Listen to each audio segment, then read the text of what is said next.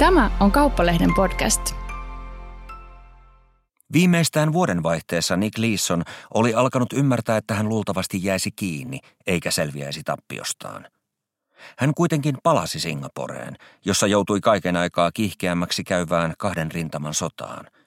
Leeson harhautti itselleen lisäaikaa tunnin kerrallaan. Tervetuloa kuuntelemaan Kauppalehden True Crime talousrikossarjaa Karo Hämäläisen kirjoittamana. Karo Hämäläinen on sijoittamisen asiantuntija, joka on perannut tunnettujen talousrikosten tapahtumat ja tekijät uudella tavalla mahdollisimman tarkasti. Ensimmäisessä jaksossa tutustumme Nick Leesonin ihmeelliseen tarinaan. Kuuntele tarinoita tosielämän ahneudesta Kauppalehden podcast-osiossa. Lukijana Antti Jaakola. Japanin osakemarkkinat avautuivat torstaina 23. helmikuuta 1995 laskuun. Pian kaupankäynnin alettua Nikkei-indeksi oli painunut jo 17 600 pisteeseen, kun edellisenä päivänä Nikkei oli liikkunut vielä 18 400 pisteen maissa. Nick Leeson kieltäytyi ostamasta. Hän ei kyennyt myymään – hänen avoin johdannaispositionsa tikitti kymmenien miljoonien puntien tappioita indeksin värähdellessä. Edellisen päivän päätteeksi Leeson oli joutunut pyytämään Lontoosta 30 miljoonaa Yhdysvaltain dollaria lähetettäväksi Singaporen Simex-pörssille tappiolla olevien johdannaissopimusten vakuusmarginaaliksi. Hän joutuisi pyytämään paljon lisää. Englantilaisen Bearings Bankin pientä johdannaisyksikköä Singaporessa vetävä Liison päätti pelata. Sitä hän oli tehnyt jo pitkään ja kaiken aikaa kovenevin panoksin. Hänen salainen positionsa Nikkei-indeksifutuureissa oli kasvanut jo niin suureksi, että hänellä ei ollut hyviä vaihtoehtoja. Hänen täytyi yrittää saada Nikkei-indeksi nousuun ja tappiot katettua, tai kaikki kaatuisi. Treidauspilttuustaan Lisson alkoi huutaa pörssin lattialla olevalle alaiselleen käskyjä ostaa. Hän alkoi tehdä kauppoja, joita ei motivoinut järki, vaan epätoivo. Paikallisia puolipäätä pidempi britti oli muutamassa vuodessa kohonnut Singaporen johdannaismarkkinoiden suureksi sankariksi ja Bearings Simex-pörssin johtavaksi välittäjäksi. Hänen maineensa oli hänen valttikorttinsa ja siihen hän pani toivonsa – Yksin hän ei pystyisi kannattelemaan Japanin osakemarkkinoita. Hänen olionkortensa oli siinä, että muut Singaporen pörssin lattialla touhuavat välittäjät vakuuttuisivat siitä, että hänellä oli jotain tietoa ja että häntä kannattaisi seurata. Hänen täytyi saada muut uskomaan, että Nikkei lähtisi nousuun. Liison pyrki herättämään muiden huomion. Sadan pisteen liikahdus Nikkei-indeksin arvossa – tarkoitti 20 miljoonan punnan muutosta Leesonin position arvossa. Jos indeksi nousisi, uhkapeli voisi nostaa hänet kuiville. Leeson ahmi hedelmäpastilleja. Päätöskellon soidessa Nikkei-indeksi osoitti 330 pisteen miinusta edellisen päivän päätöskurssista. Leesonin torjuntataistelu oli johtanut vain osa onnistumisiin. Hän oli hävinnyt.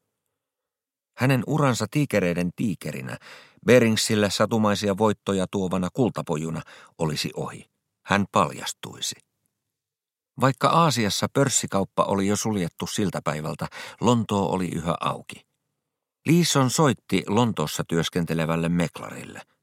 Hän ryhtyi rullaamaan futuureja, eli vaihtamaan maaliskuun lopussa erääntyviä sopimuksia kesäkuun lopussa erääntyviin sopimuksiin – niin hän antoi työnantajalleen aikaa aiheuttamiensa sotkujen selvittämiseen. Hänen omasta tiimalasistaan hiekka oli valumassa tyhjiin. Liison palasi työpaikalleen, sillä hän oli sopinut tapaavansa Tony Railtonin, jonka Bearings oli lähettänyt selvittelemään Leesonin touhuja. Railton kysyi Leesonilta taseessa olevasta aukosta ja ehdotti palaveria vielä samalle päivälle. Liisson selitti, että hänen vaimonsa oli sairas. Täytyisi käydä katsomassa häntä. Voisiko palaveri alkaa vasta reilun puolen tunnin kuluttua? Tähtimeklari Nick Leeson nousi toimistotuolistaan, käveli ovelle ja huusi, nähdään pian. Hississä hän soitti vaimolleen ja sanoi noutavansa hänet muutaman minuutin kuluttua. Puhelun loputtua hänen puhelimensa soi. Hän katsoi puhelinta. Nick Leeson sulki puhelimen kuin entisen elämänsä. Watfordissa rakennustyömiehen ja sairaanhoitajan perheeseen vuonna 1967 syntynyt Nicholas William Leeson aloitti pankkiuransa 18-vuotiaana ja Beringsiin hän päätyi kesällä 1989. Sir Francis Beringin vuonna 1762 perustama Bearings oli yksi maailman vanhimmista pankeista – kun Yhdysvallat vuonna 1803 osti Ranskalta Louisianan, Yhdysvallat käytti pankkinaan Beringsia. Beringsillä oli hyvät suhteet myös Britannian kuningashuoneeseen, ja olipa prinsessa Dianakin Beringin suvun jälkeläisiä. Keväällä 1992 Berings laajensi Singaporen toimipaikkaansa futuureihin ja optioihin erikoistuvalla yksiköllä – Juuri 25 vuotta täyttänyt Nick Leeson lähetettiin kasaamaan ja vetämään tiimiä. Viimein Leeson pääsi pois takahuoneiden hämärästä pörssin loisteputkien valoon, etulinjaan. Hän haistoi rahan ja se tuoksui kutsuvasti. Vaikka tietokoneet olivat tulleet pankkeihin, Singaporen Simex-pörssin kaupankäynti tapahtui yhä pörssisalin lattialla – siellä meklarit huusivat ja viestivät käsimerkein toimeksiantoja ja tietoja niiden toteutumisesta. Kun markkinoilla mourusi, meno pörssin lattialla oli kuin itämaisessa basaarissa. Nick Leesonin työmaa Simex, joka nykyisin on osa SGX-pörssiä, oli perustettu vuonna 1984. Singaporelaiset tekivät paljon töitä päästäkseen johdannaiskaupan keskukseksi. Yksi houkuttelun keinoista olivat uudet tuotteet. 1980-luvulla ensimmäisenä maailmassa Simex oli tuonut kaupankäynnin kohteeksi Nikkei-indeksifutuurit. Futuurit ovat johdannaissopimuksia, jotka antavat omistajalleen oikeuden ostaa tai myydä kohdetta tietyllä hinnalla tiettynä määräpäivänä – Indeksifutuurissa kohteena on jokin pörssiindeksi. Nikkei-indeksifutuurin tapauksessa japanilaisten osakkeiden kehitystä mittaava Nikkei 225-indeksi. Simexin aktiivisuus kantoi hedelmää. Vuonna 1992 Simexin pörssivaihto kaksinkertaistui edellisvuodesta. Nick Leeson oli astunut kasvavalle ja sykkivälle maaperälle. Liisonin tiimin tehtävänä oli toteuttaa Simeksissä kauppoja Beringsin asiakkaiden lukuun. Hän sai toimeksiannon puhelimitse, antoi alaiselleen ohjeen toteuttaa kauppa ja kun kauppa oli tehty, Liison kertoi siitä asiakkaalle. Hieman lisää jännitystä tuli arbitraasikaupankäynnistä, jota Liison alkoi tehdä Beringsin Japanin toimipisteessä työskentelevän diilerin kanssa – kun Nick Leeson liikutti kahta ojennettua sormea, se tarkoitti, että Simexin lattialla työskentelevän Beringsin Meklarin tuli käydä kauppaa 200 futurisopimuksella. Jos Leesonin käden kämmenpuoli oli häntä itseään vasten, Meklarin tuli ostaa. Jos kämmen osoitti lattialle, Meklarin tuli myydä. Tungoksen halkihuidotut käsimerkit ja kakofonian katkomat kaupantekokäskyt olivat alttiita virheille – Meklari saattoi ymmärtää kappalemäärän väärin. Hän saattoi käydä kauppaa väärällä arvopaperilla. Hän saattoi kirjata kaupan hinnan väärin. Päivän päätteeksi Beringsin Singaporen johdannaisyksikön back-officeissa käytiin kauppaliput läpi. Jos hyvin kävi, kaupat täsmäsivät ja back-officein pomo pääsi hyvissä ajoin baariin. Usein eivät täsmänneet. Silloin kauppoja täytyi kirjata virhetilille ja back-officein pomon baariin lähtö viivästyi. Kaupankäynnistä ja selvityksestä eli back-officeista vastasivat yleensä eri henkilöt. Käytäntö ehkäisi väärinkäytöksiä, sillä jos kaupankäyntipuolella yritettäisiin jotain lain tai pankin sisäisten sääntöjen vastaista, se kävisi pian ilmi kauppoja selvitettäessä – Beringsin Singaporen johdannaisyksikkö oli kuitenkin niin pieni ja alkuvaiheessa, että sama henkilö vastasi molemmista osastoista. Molemmista narunpäistä piteli kiinni Nick Leeson. Niinpä juuri Leeson ennen baariin lähtöään tasasi päivän saldot kohdilleen kirjaamalla virheet virhetilille. Virheitä tapahtui usein ja paljon. Niin paljon, että eräänä päivänä Liisson sai Lontoosta puhelun. Beringsissä johdannaisten selvityksestä vastannut Gordon Bowser pyysi Leesonia perustamaan Singaporen yksikköön virhettilin, jotta kaikkia pieniä stipluja ei tarvitsisi käsitellä Lontoossa. Leeson tarttui oitistoimeen. Kahdeksan on kiinalaisessa kulttuurissa onnen numero, sillä lausuttaessa se kuulostaa samalta kuin vauraiden luomista tarkoittava verbi. Koska tilin numeron piti olla viisinumeroinen, Liison päätti, että virhetilin numeroksi tulisi onnen maksimoiva 88888. Alle kolme vuotta myöhemmin viiden kahdeksikon tili kaatoi Beringsin. Oli taas yksi hikinen päivä, joita vain reilut sata kilometriä päivän tasaajasta pohjoiseen sijaitsevassa Singaporessa riitti ympäri vuoden. Elettiin heinäkuuta 1992. Pörssi oli sulkeutunut ja Nick Leesonin kollegat olivat lähteneet viettämään perjantai-iltaa United Overseas Bankin tarjoamille illallisille Hard Rock Cafeen. Leeson ahersi back-officessa eikä saanut kauppoja täsmäämään. Liissonin edessä oli lipuke 20 maaliskuussa erääntyvän johdannaissopimuksen myymisestä, mutta hän ei löytänyt tositetta vastaavan suuruisesta ostosta.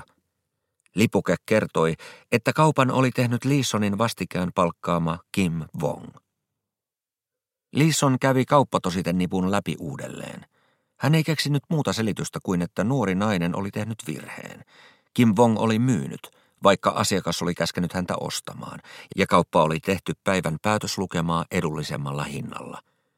Asiakkaalle piti toimittaa hänen haluamansa futuurit sovitulla hinnalla, joten Berings joutuisi ostamaan ne markkinoilta kalliimpaan hintaan. Sen lisäksi Beringsin täytyisi ostaa toiset 20 maaliskuussa erääntyvää Nikkei-indeksifutuurisopimusta saadakseen tilinsä tasan pörssin kanssa. Päivän päätöslukemilla se tarkoitti 20 000 punnan menetystä. Se oli viisinkertaisesti Kim Pongin vuosipalkka. Silloin Nick Leeson muisti 88888 tilin.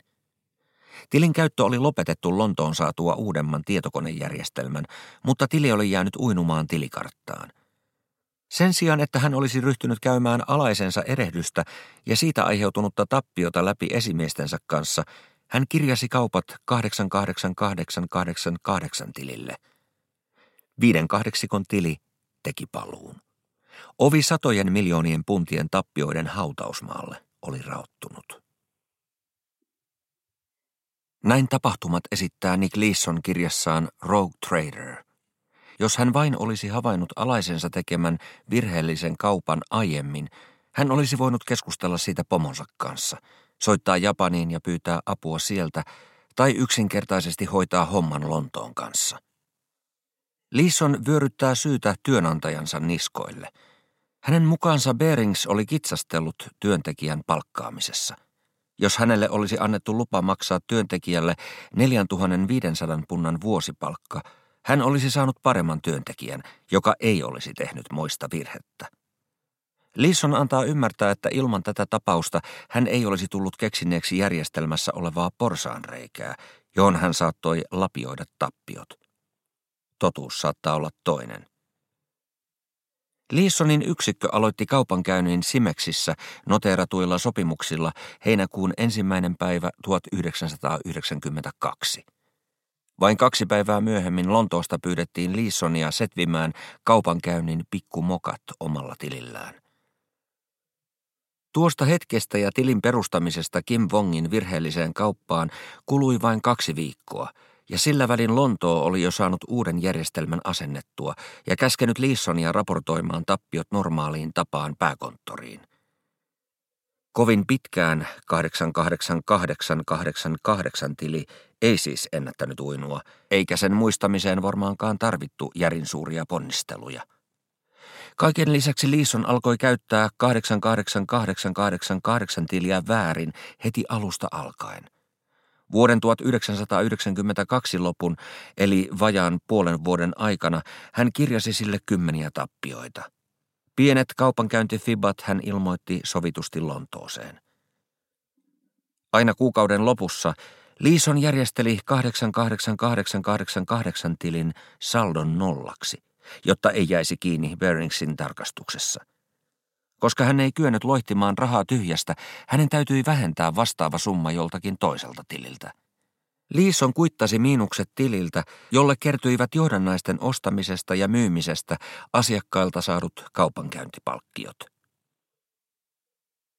Futuurikaupan pelisääntöihin kuuluu, että osa johdannaisten arvosta pitää tallettaa kolmannen osapuolen tilille. Tällä pienennetään riskiä siitä, että futuurin toteuttamisen hetkellä maksajan osassa olevalle ei olisikaan varaa suoriutua velvoitteistaan. Kun Nick Leesonin positiot liikkuivat väärään suuntaan, pörssi vaati lisää vakuuksia, eli rahaa. Eikä rahaa saanut luotua noin vain, vaan hänen piti pyytää sitä Lontoosta. Liison sepitti Lontooseen tarinoita asiakkaista, jotka eivät syystä tai toisesta pystyneet toimittamaan vakuuksia ajoissa. Jotkut asiakkaat eivät muka olleet tottuneita viiveisiin, joita aiheutui rahan siirtämiseen paikasta toiseen – Singaporen tavat tuskin olivat tuttuja Liisonin pomoille. Eksoottisuus auttaa sadunkertojaa, ja kun sadunkertoja tuo satumaisia voittoja, häntä tekee mieli uskoa. Rahan tarpeen yltyessä Liisson keksi kovemman keinon. Hän ryhtyi asettamaan optioita Beringsin lukuun. Ostooption haltijalla on oikeus, mutta ei yleensä velvollisuutta ostaa tai myydä arvopaperia johonkin tiettyyn hintaan – jos osakekurssi on option määräpäivänä option merkintähintaa korkeammalla, option omistaja tienaa erotuksen. Jos taas kurssi on option toteutushintaa alempana, optio erääntyy arvottomana. Option ostaja voi siten menettää enintään sen rahamäärän, jolla hän on ostanut optiota. Sen sijaan hänen voittonsa voivat nousta rajatta. Option asettajan tilanne on toinen – hänen tuottonsa rajautuu siihen summaan, jonka hän saa ostajalta option asettaessaan. Sen sijaan tappiolle ei ole ylärajaa. Liison asetti sekä myynti- että optioita, joissa kummassakin oli sama toteutushinta. Tällaista optiopeliä kutsutaan englanninkielisellä termillä straddle, suomeksi haara. Haarastrategiassa option asettaja lyö vetoa sen puolesta, että kohdeetuuden hinta on option määräpäivänä mahdollisimman lähellä toteutushintaa. Leesonin kannalta haarastrategiassa piili se ilmeinen etu, että hän sai etumaksun kahdesta suunnasta, sekä myyntioption että ostooption ostajalta. Leesonin optiopelin pontimena ei välttämättä aina ollut näkemys markkinoiden kehityksestä, vaan raadollinen rahapula.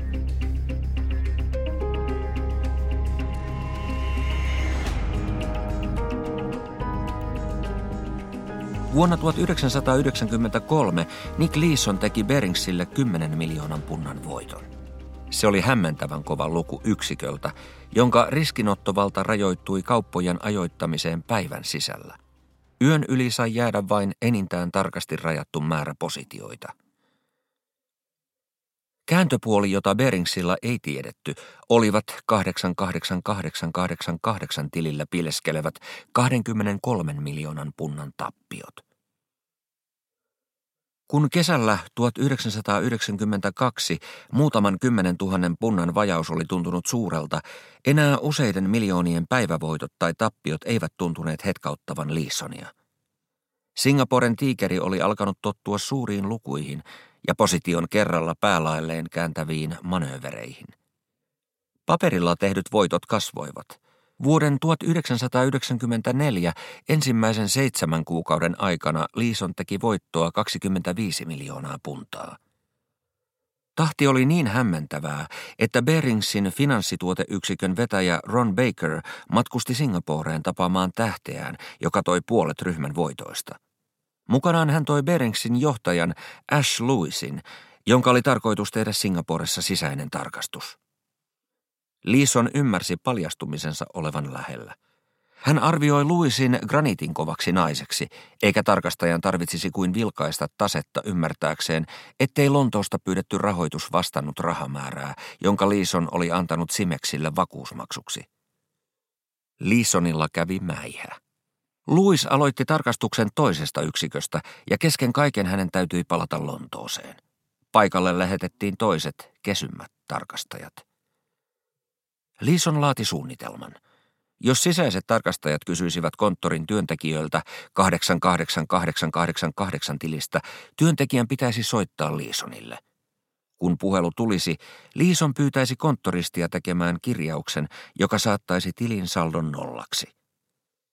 Entä jos tarkastajat pyytäisivät nähtäväkseen tasetta? Liison ratkaisi ongelman luomalla rahaa tyhjästä. Hän yksinkertaisesti lisäsi puuttuvat 50 miljoonaa puntaa kirjanpitotilille, joka kertoi Citibankin tilillä olevan käteisen määrän.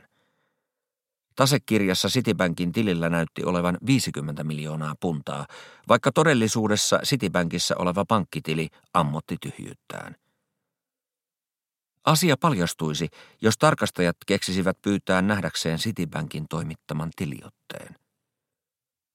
Liisson odotti ja pelkäsi, milloin konttorista tulisi puhelu. Hän vietti mahdollisimman paljon aikaa kaupankäyntisalissa, ikään kuin se saisi tarkastajat häipymään hänen mielestään ja Singaporesta. Taika toimi. Konttorista ei koskaan kuulunut puhelua. Kukaan ei kysynyt 88888 tilin perään. Kukaan ei pyytänyt nähdäkseen Citibankin tiliotetta. Eräänä päivänä hän sai luettavakseen luonnoksen tarkastajien raportista.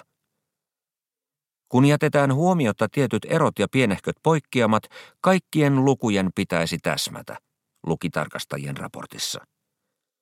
Raportissa huomautettiin, että on teoriassa mahdollista, että BSFn järjestelmään on kirjattu fiktiivisiä Beringsin omia kauppoja.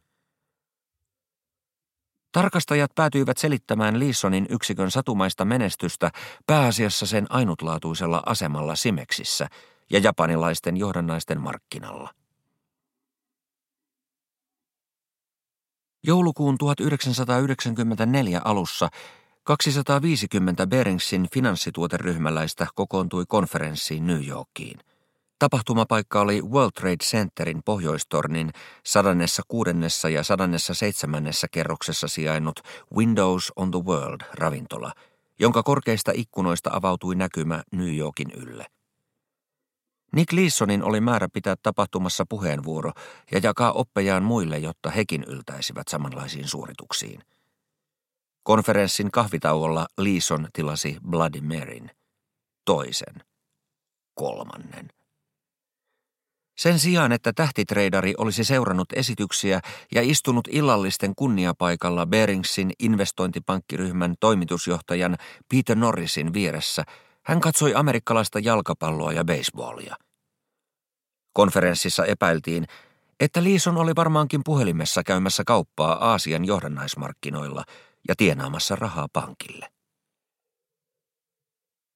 Vuoden 1994 lähetessä loppuaan Liisonin yksikön taseessa oli 7,8 miljardin jenin, eli noin 80 miljoonan dollarin aukko. Sen täyttäminen lyhyessä ajassa rahaa tekemällä oli mahdotonta. Liison pyysi apulaistaan kirjaamaan järjestelmään kaupan, jossa myydään läjä nikkei myyntioptioita aukkoa vastaavalla 7,8 miljardin jenin hinnalla. Kaupalla hän sai taseen nollille. Näytti siltä kuin summa olisi Beringsin saaminen Simeksiltä.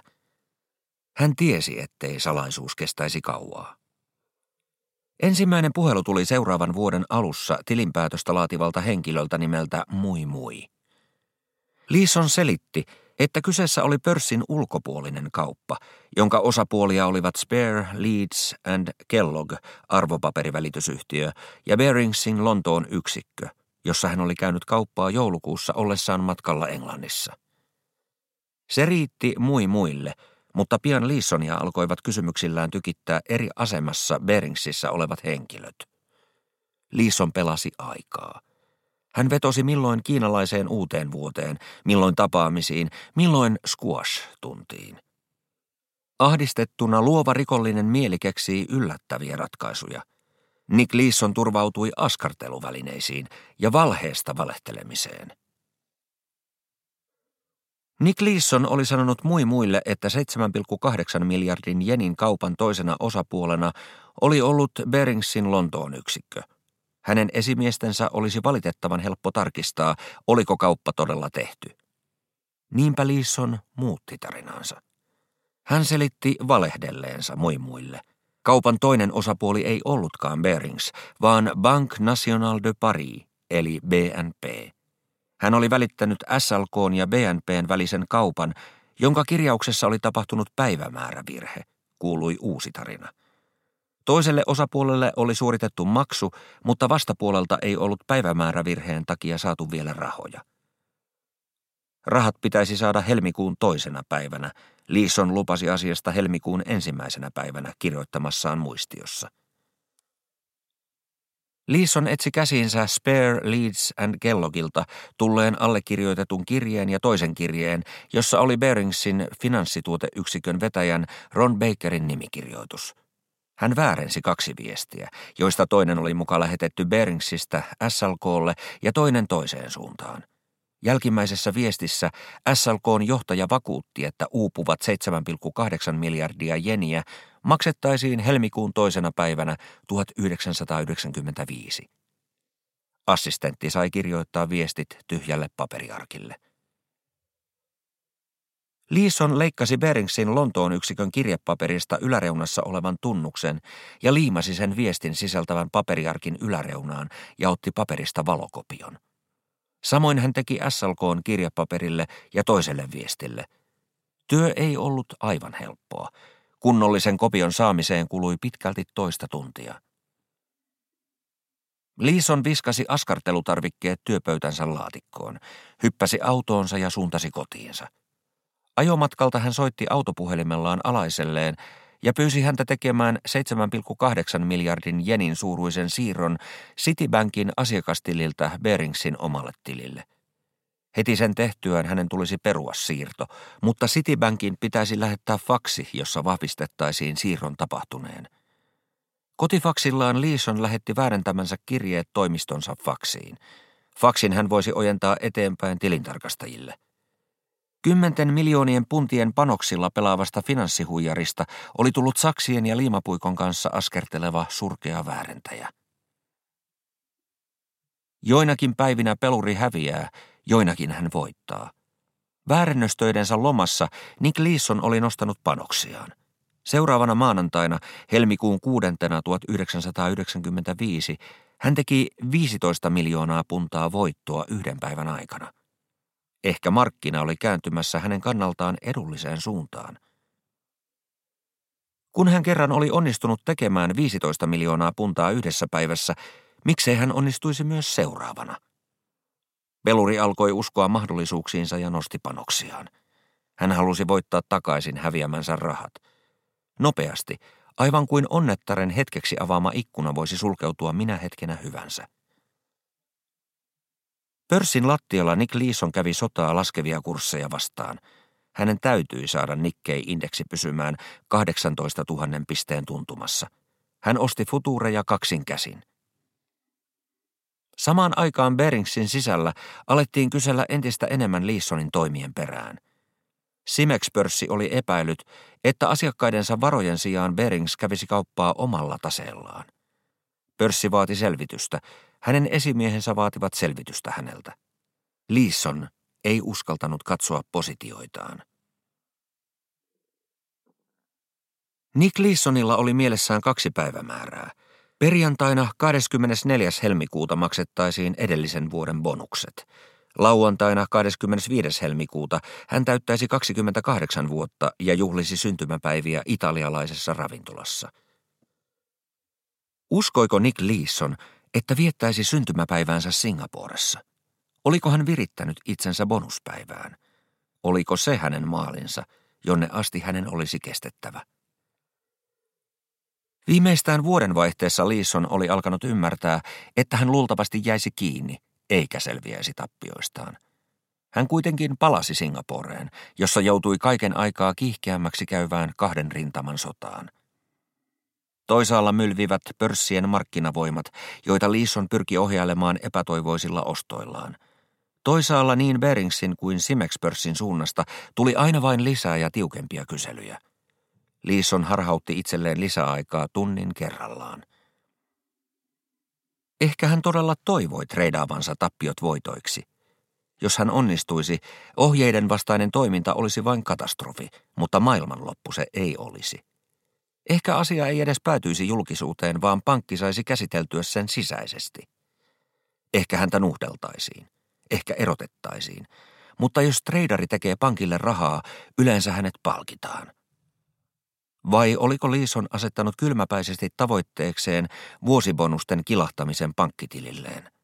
Kun rahat olisivat taskussa, hän häipyisi. Tapahtumien vyöryn kiihtyminen helmikuun aikana ja Liisonin ajanpeluutaktiikka houkuttelivat ajattelemaan, että Liison jahtaisi bonuksia. Se myös loisi tapahtumille dramaattisen kaaren. Liison treidaa kuin hullu päämääränään perjantai 24. helmikuuta. Maali hämöttää, mutta kalkkiviivoilla traagisen sankarin voimat uupuvat. Tai ehkä Liison kylmästi kalkyloi, että torstai-ilta oli paras mahdollinen hetki jättää Singapore. Hänen poissaoloaan alettaisiin ihmetellä perjantaina. Häntä yritettäisiin tavoitella, mutta kaikkien tähän kuluisi aikaa. Ehkä häntä alettaisiin hakea kotoaan, ehkä sairaaloista. Päätettäisiin odottaa viikonlopun yli ja silloin hän olisi jo kaukana. Kaikkea tätä vastaan puhuu se, että Liissonilla ei tuntunut olevan minkäänlaista pakosuunnitelmaa. 28. syntymäpäiväänsä Nick Leeson vietti vaimonsa kanssa Itä-Malesiassa sijaitsevan Kota Kinabalun Shangri-La-hotellin uimaaltaalla. Leesonin oli ollut tarkoitus paeta Taimaahan, mutta Puketin lennot olivat olleet täynnä. Sillä aikaa kun Leesonit nauttivat luksushotellin tarjoiluista, Beringsissä hihat heiluivat. Jo seuraavana maanantaina lehdet tiesivät kertoa pankin romahduksesta – vaikka Englannin keskuspankki yritti laatia Beringsille pelastuspakettia, pankki julistettiin maksukyvyttömäksi jo helmikuun 26. päivänä. Hollantilainen ING-pankki osti Beringsin yhdellä punnalla. Tällä välin Nick Leeson oli painut luksushotellin uima-altaalta Eurooppaan, epämääräisesti ja sattumanvaraisen oloisesti. Hänet otettiin kiinni Frankfurtin lentokentällä. Liisson tuomittiin syylliseksi pankin tarkastajien pettämiseen ja pörssin huijaamiseen. Hänet lähetettiin kuudeksi ja puoleksi vuodeksi Singaporessa sijaitsevaan Changin vankilaan, josta hänet vapautettiin kesäkuussa 1999. En halua tulla rikkaaksi. Haluan tulla kuuluisaksi. Niin Nick Leesonin alaisena Singaporessa työskennellyt Pamela Chiu muistelee Leesonin sanoneen – Chiu kertoo asian kameralle Adam Curtisin ohjaamassa dokumentissa 830 million pounds, Nick Leeson and the Fall of the House of Bearings. Nick, sä teit sen, Chiu nauraa päälle. Kuuluisuudesta on sitten tullut Nick Leesonin liiketoiminta. Hän tekee puhujakeikkoja aiheenaan muun muassa riskienhallinta ja etiikka. Hän on antanut kasvonsa ja nimensä Ivan Tyrellin kirjoittaman stressinhallintakirjan kanteen – Vuonna 2018 hän osallistui Britannian Big Brotherin julkisversioon ja sijoittui neljänneksi. Jos Leesonin kutsuisi pitämään 45-minuuttisen luennon elämänsä aikana saamistaan opeista, paljonko pitäisi maksaa – Henkilökohtaisesti paikalla pidetystä esiintymisestä Euroopassa Nick tyypillisesti saa 7500 10 000 puntaa, mikä sisältää esityksen jälkeen kysymys- ja vastausosion ja verkostoitumista. Leesonin agentti eli meklari Neil Martin vastaa sähköpostitse.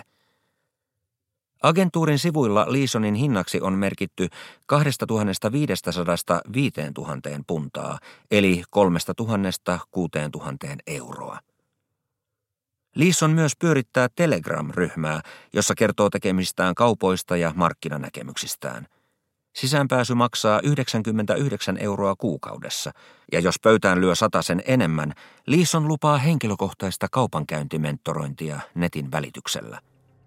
Kännykkään kilahtelevia kauppatietoja harras Leeson-fani voi jäljitellä oman tietokoneensa äärellä Bearings Futuresin mustakeltaraitaisen kaupankäyntitakin jäljennös yllään. Sellaisiakin Liison nimittäin kauppaa verkkokaupassaan.